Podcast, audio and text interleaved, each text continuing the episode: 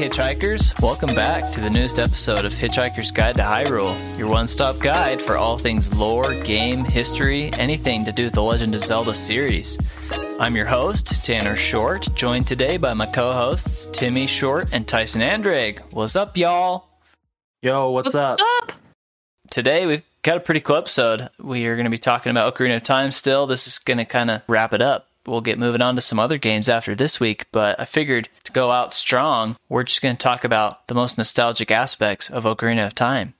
The most nostalgic aspects of the most nostalgic game, so buckle up because we're talking about the whole game. Sit down. It's a nostalgia fest. Always. Well, whenever I think about nostalgia and Ocarina of Time, I instantly think title theme.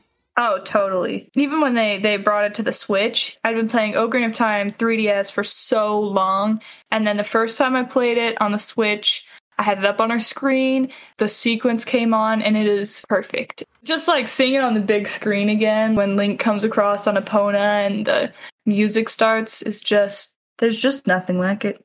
Well, I love how fantasy esque it feels because we have that great shot of the moon, which, unbeknownst to us, but probably known to Nintendo by the time they got this produced, was the moon was going to play a really pivotal role in their follow up game.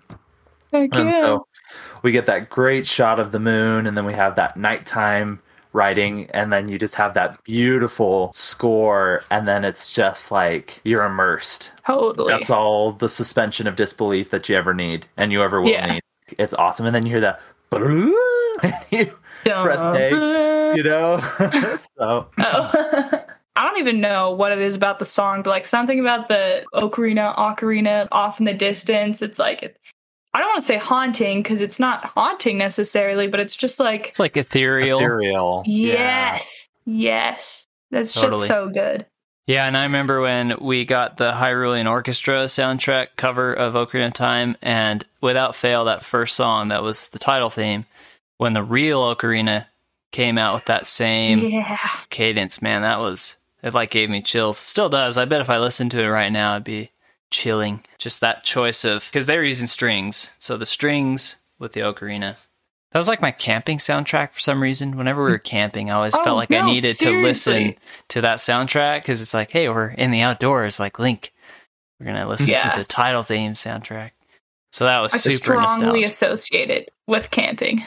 Yeah. It's funny that you say that because I was literally just thinking sometimes when I'm like detoxing after work and I'm driving home, I will listen to the title theme because it's just so like Calming. relaxing. Yeah, right. and Totally. calming but at the same time it just presents this excitement and want it implants this want for adventure in me Yeah, and so i'm like even though i'm done with work i'm ready to still go out and go to the lake or go out for a walk or something and just Yes. go on a little adventure of my own and then maybe play some zelda afterwards who knows totally, totally. So then, right along with the title sequence, so like you have this crazy cool title sequence. You got like essentially drone shots and stuff.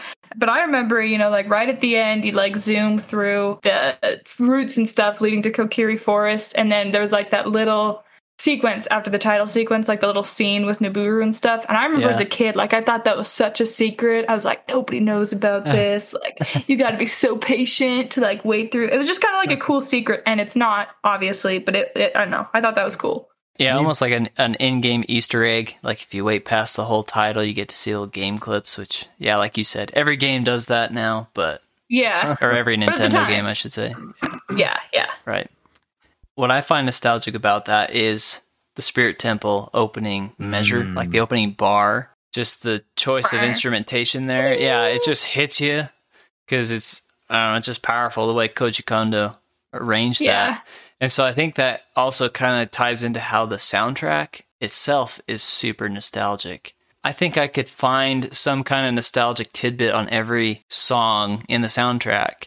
One in particular is the Forest Temple. For some reason, I'll always have really strong nostalgic ties to that because I remember when I was younger, like maybe four or five, our parents had a soundtrack that they got for Ocarina of Time.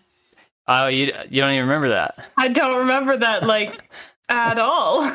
Yeah, somebody had it and they borrowed it. But I oh. remember that they were playing Legend of Zelda. They were playing Ocarina of Time music on their boombox, and I was like, "Oh, it's the music from the game." But it's not even the game. But I remember it oh, was is Forest. done? Right. I remember it's Forest Temple. So that imprinted it on my brain as a young child, and that carries with me. But I think that even just the tune itself is nostalgic because each temple theme Fire Temple, Water Temple, we just talked about, Spirit Temple, and definitely the Shadow Temple freaky. Uh-huh. But they Yeah. all are so unique and well tailored to their setting, they become Totally. classics. Totally. And going off of that, like especially with the Forest Temple, I always remember it because the dude sounds like he's freaking trying to clear some phlegm out of his throat. you know, he's like, You know? and then I had the GameCube version of Ocarina of Time, so I never got to hear the really cool Fire Temple theme. But I just Oh, heard yes. the do do do, you know. But there's that little part with the chimes where it goes do do do do, and that always reminded me of Fire Nation theme. It was just a bunch of nerddom coming together. But right, an the- Avatar Ocarina of Time crossover. Love it. right? I love it. yes. But then there's the songs, which will always be remembered. But there's even like certain sound effects that are just Yes. burned into my skull. Like Seriously. like when you're outside of the Temple of Time and all the music cuts out and all you hear are those crickets. yes. There's Right. that. Or there's the dungeon doors, you know, the right, when You you, know, unlock it and open it. Yes. so cool. Mine is always when I'm in the water temple and I was playing Master Quest and you go through in the hallways and Liz Alpha drops out of the ceiling and you hear it. And that always scared the crap out of me because the Liz Yeah, Alpha just- screech is just high pitched and disturbing enough. Like this is the day I die. or obviously, you know, like Gibdos or um Redeads. or yeah, like the bubbles. A- any sound effect from the Shadow Temple is scarring. I Or know, like oh, like, the or the, the the spinning sides. guillotine. Yeah, yeah. Yeah. yeah, exactly. Like, whew, wow. So much darker than it needed to be, but it's awesome. but when you're talking about the, the fire temple, I didn't realize that there were like different versions of it. So I watched some YouTube video that was talking about how they had to take it out of the special version. So I was like, I wonder if our version was old enough. So I went out. uh, We we kept our well, we still do. We keep our 64 on our camping trailer. So I like ran out to the trailer, put our Ocarina of Time thing in our 64, and we have one of the old versions that has the chanting in it. And I was Yeah. like, this is crazy. I didn't know. Yeah, so anyway, that- like it was, it was sell it for crazy. millions. Oh, seriously. And it's because it's one of those special edition gold colored. Cartridges.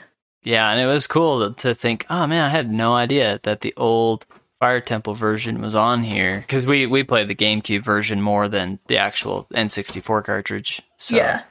Yeah, it was it was cool to go back and hear that. Well, and then I never went and like did the Fire Temple till I got Ocarina of Time 3D anyway. So I don't know if I'd have noticed it without watching the video first. Like I don't know if I ever would have known.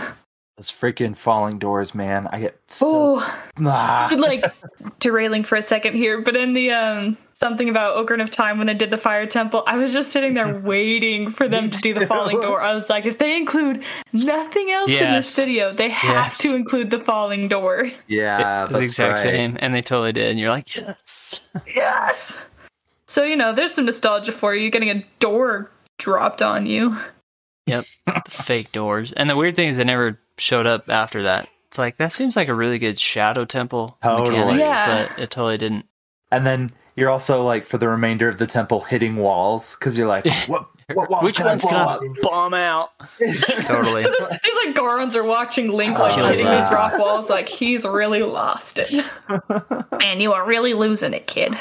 Well, and then there's even the sounds of Link's boots, like the of the iron boots. Iron- yeah. And then there's that like weird like noise kind of floating over. I don't even This- know how to mimic it. Can we hear that again? the sound the sound effects of Ocarina of Time, according to Tyson.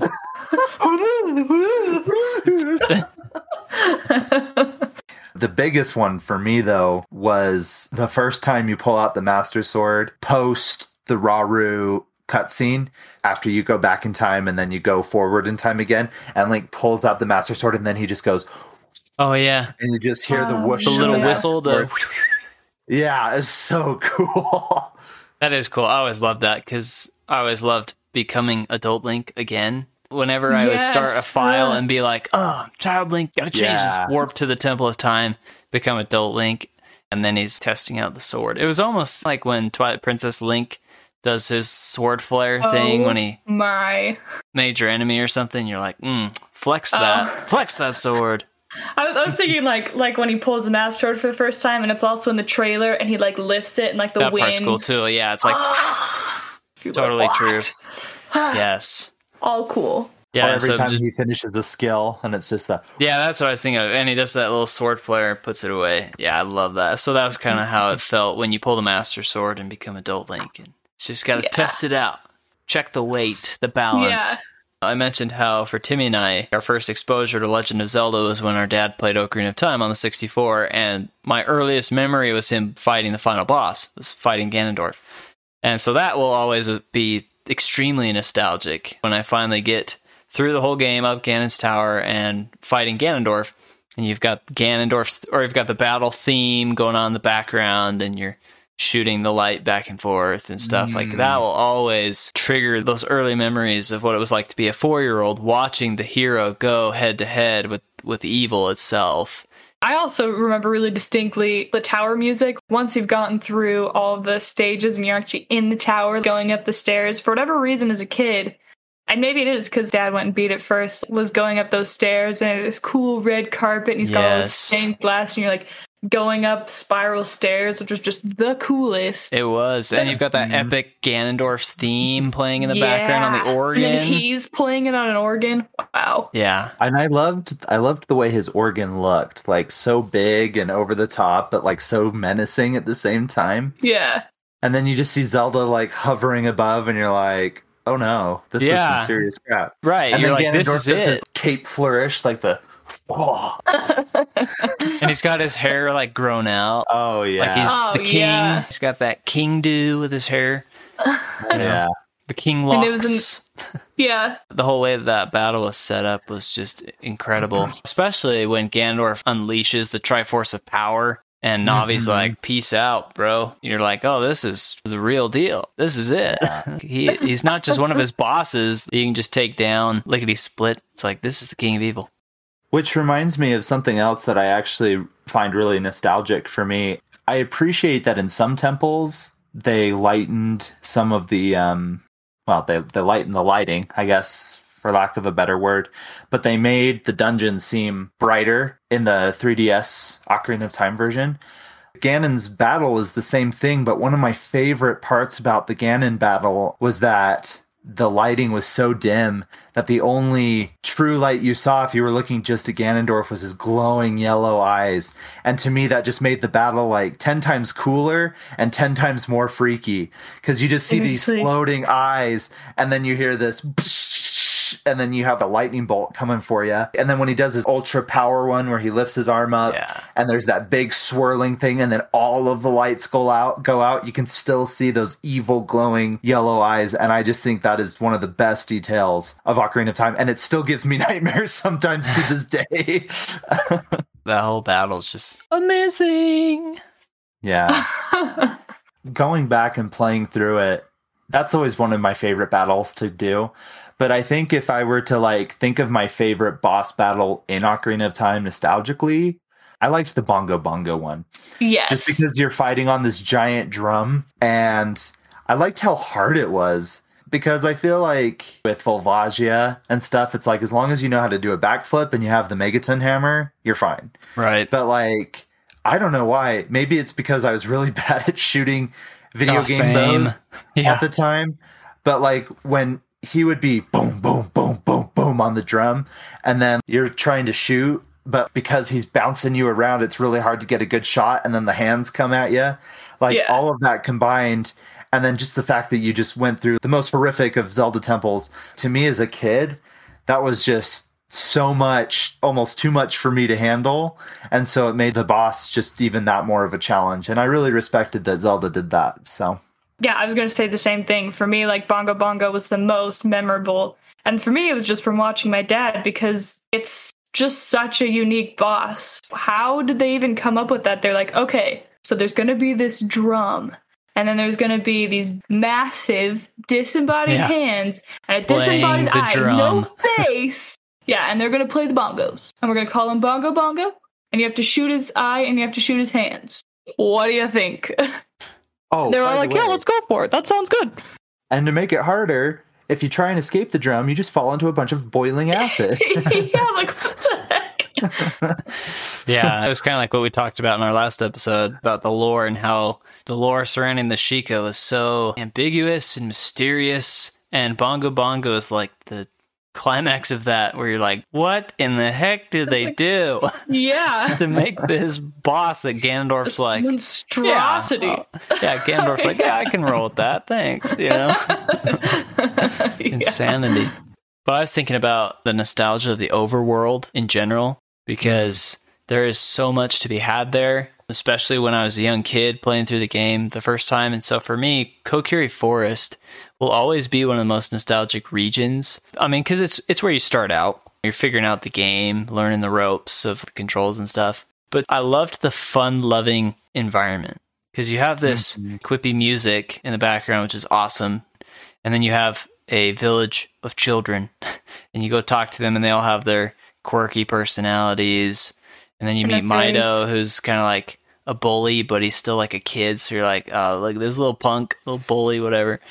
And so I always loved hanging around Kokiri Forest. But then once you left and actually stepped onto Hyrule Field, whew, that was always a cool moment. Like to actually see the greater Hyrule after leaving the mm. forest. I mean, I'm sure it was intentional, but I like that when you step out of Kokiri Forest, you don't immediately see Hyrule Field. You have to like go forward, turn right, talk to Kaepora Gaebora, and then you step out, and then you see all of Hyrule. Well, even then, you have to like go up the hill, and then you see the castle, and you see Lon Lon Ranch, and you like look to the right, and there's this mountain, and it's like this place is huge, unlike any other Zelda game before, because it was in 3D, and it was just unbelievable.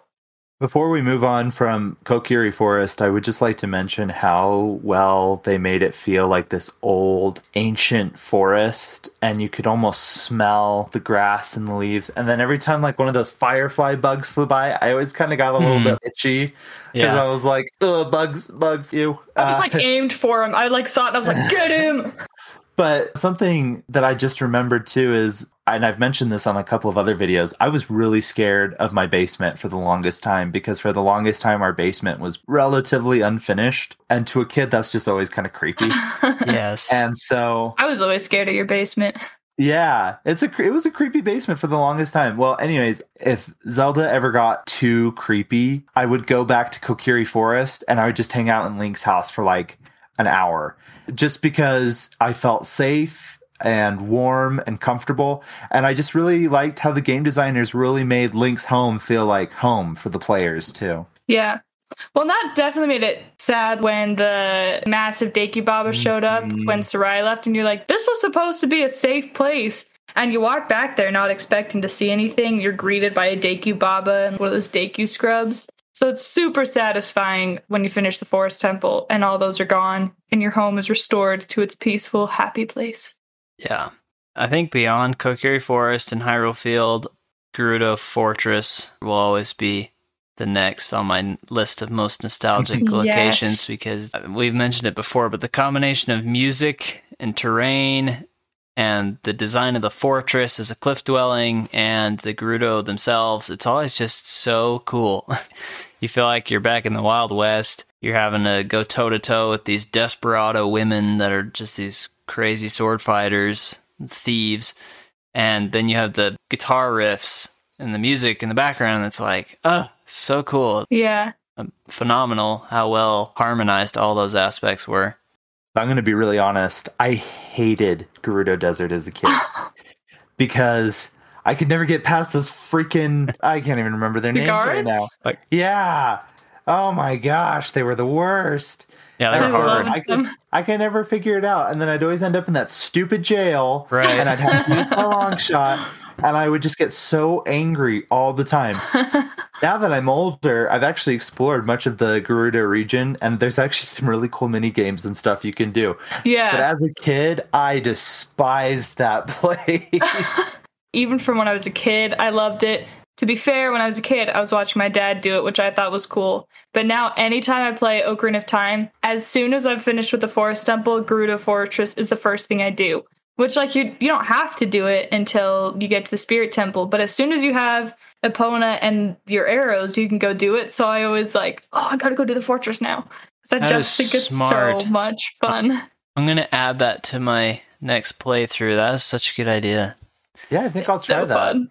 I think as a kid, like I understand where you're coming from, Tyson, because I didn't enjoy doing the fortress. It was always too stressful because A, I have to figure out where the jail cells are, and then I have to actually fight the guard, and I would usually end up in the cell as well. and so it was always super stressful, and I hated it. But what I really loved as a kid was getting to Gerudo Desert and actually standing outside the Spirit Temple with the giant desert colossus statue, and then you'd have the Great Fairies Fountain where you could get Nayru's Love.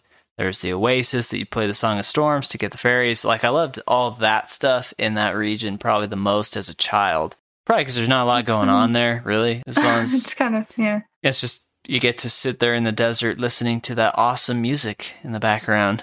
Well, I'm like the exact opposite. And I think just thinking about it, the reason being is I liked Gerudo Fortress because even if the guards caught you, they didn't kill you, they just threw you back in jail. And I think what scared me as a kid about the dungeons was the monsters could kill you and would kill you if you Right. gave them the chance. But the guards would just throw you back in prison. You're like, oh darn, let me just break out of prison again and try again. I guess the guards would kill. No, but the guards would just knock you down to No, three yeah. hearts and then they Yeah. And then they'd put you back. Yeah, so I liked it because there's like no consequences. If I fail, I'll just break out again, find some more hearts, and try again. But Temple scared me as a kid because you would die, and that freaked me out, and I hated it. I also never really liked the desert. It's coarse, it's rough, it gets everywhere. it's everywhere. me too, I- man. Anyways, I loved the Zora's Domain. And whenever I was adult Link, I after I got the water tunic, Zora's tunic, I mean, I would spend hours and hours. And after I'd be done playing the GameCube online, I would spend more time trying to like find cheat codes because I was always curious of what happened to Job- Lord Jabu Jabu. And so I would spend hours in that lake. Like I would put on the iron boots, the Zora's Oh my gosh. I would spend like so much time like looking around for him. And so I just remember spending a lot of my time there or at the arcade games at Castletown? Castletown. Or- yeah. Yeah. Oh, the market, yes. Those were fun. Like the Bombchu game. Yeah. Oh my gosh. I got okay, so I was playing through on the Switch a couple months ago. And they have the feature now where you can create load and save points. And so I Hmm. went to the Bombchu game and every time I knocked down a wall, I'd create a load point. and I, in fact, Oh, I. I do it right before I press A. I'd put a save point, and then if it worked, then I just reload it, and just move over a little so bit, throw it again. it was so much faster than all the times I tried it growing up, and I didn't have to waste That's endless so amounts of cheaper. rupees. it's so much cheaper. I actually might have be a really considered cool cheating. memory. So, first time I was actually dead serious about playing Ocarina of Time, I was in eighth grade. It was like near the end of eighth grade, and Iron Man 3 had just come out. And my dad and my little brother were on like this camp out or something for the weekend. So that meant it was just me and my mom. So we went and saw Iron Man 3, loved it. And then we got home, and my mom was like, Okay, I'm going to go to bed. And I remember it was raining outside and it was still like light, but not too dark. And I was playing at the fort. I promise this has to do with mini games. And I was playing the Gerudo Fortress after I beat it. And then I realized it's like a secret wall or something that you can go into. And it has this huge mini dungeon. And you have to like go through this maze of cage doors and you have to use yeah, different the training items and- center. That part is super dope. Yes. And I just have this distinct memory of me playing the training center. And then when I beat it, I was like so proud of myself. And then I went to bed. But that's just one of my nostalgic memories of playing Ocarina of Time. Awesome. That's where you get the ice arrows, right? Yeah, And you never actually Mhm. need them. no, you don't. but it's cool to complete your belt. It is cool. It is. I think the most nostalgic scene of Ocarina of Time will always be when Sheik reveals that he is actually a she and she is actually Princess Zelda. But I think the scene when Princess Zelda reveals that she has been Sheik the whole time because their reunion is like not only one of the most anticipated reunions of any game I've ever played, but also just one of the most powerful because she like lays it on thick. She's like, "Hey, I'm like the leader of the sages, and here's how the Triforce works, and we got to go defeat Ganon right now, and here's the light arrows." And you're like, "Oh wow, yes, let's go." But you're also just so dang happy that Link and Zelda are reunited again, and so I will mm-hmm. always hold that to be the most nostalgic scene of the game. I agree. That's a great scene. So, you know, that's cool for you. But yeah. for me, um, I gotta say, my favorite scene, the most nostalgic, is after you jump Epona over the fence and oh, you like it's like this majestic epic. you like see the horse fly over the fence and then like right across the field and the music at that part you're just like I am the coolest person alive right now and then you have your horse and having Epona's amazing and freeing but that so good that definitely speaks to the kind of players we are, because mine is like the most ultimate main quest cutscene, and yours is a totally epic side quest cutscene. Like, like, I horse. yeah. Oh, Epona is main quest, man. That's right. I mean, it's true. You do have to get her. But yeah, yeah it's not, that is it's not true. as cool as, as, meeting the princess and finding out your destiny. I'm like, ah, my horse. No, but I, I will agree with you. That is so epic when you jump over that. And they even play the special Hyrule Field riff for you. Yes. So good. For me, I remember the first time I ever watched Ganon's or Ganondorf's transformation into Ganon. I was at a friend's house and I was like five or six. And I'm sitting there, and all of a sudden I hear this Dun, dun, dun, dun, dun, dun, and I see Ganondorf burst through the rocks. Then he's like, so that already kind of creeped me out. So I like cowered behind the couch. And then I see him turn into this demonic board monster that's like 20 feet tall. And I literally peed my pants and I had to go home and change and come oh back. But it scared me that much. Oh my gosh. That will probably be my most memorable cutscene. Oh, that's awesome. but my most nostalgic cutscene would have to be when Link meets Zelda for the first time. Oh, yes. And she turns around and you hear the yeah. And then it goes into Zelda's lullaby. And that's a part and... of Tyson's second album, The Music of Ocarina of Time, according to Tyson and and, and, the reason that's so nostalgic for me was because back when I didn't have any video game consoles, when I wasn't allowed to have video games at my house, I would either play the beginning at your guys' house and I would only get to that part. And then I'd either have to go home because I was so bad at video games back then, or I just lost interest and we would go play outside or something. And so for me, like that will always just be my most nostalgic moment, but I just figured I'd throw that one in there, the Ganon in there too, just because. I love it. It's like the awesome. most terrifying thing in the world. But anyways. Hey, and that right there is nostalgia fest. Yeah. If I ever defined it. So it's been fun to look back at Oh, Ocarina of Time through the past few episodes. It is kind of sad to think that we got to move on, but the fact is, Legend of Zelda has so much good stuff in all of its games. But I think starting with oh, Ocarina of Time is one of the best ways to kick off our Zelda podcast because it's just pivotal and fundamental to all three of us in different ways. Because it wasn't necessarily our first game, it isn't necessarily our favorite game, but it is a molding game that shapes how people play the game, how they approach the game.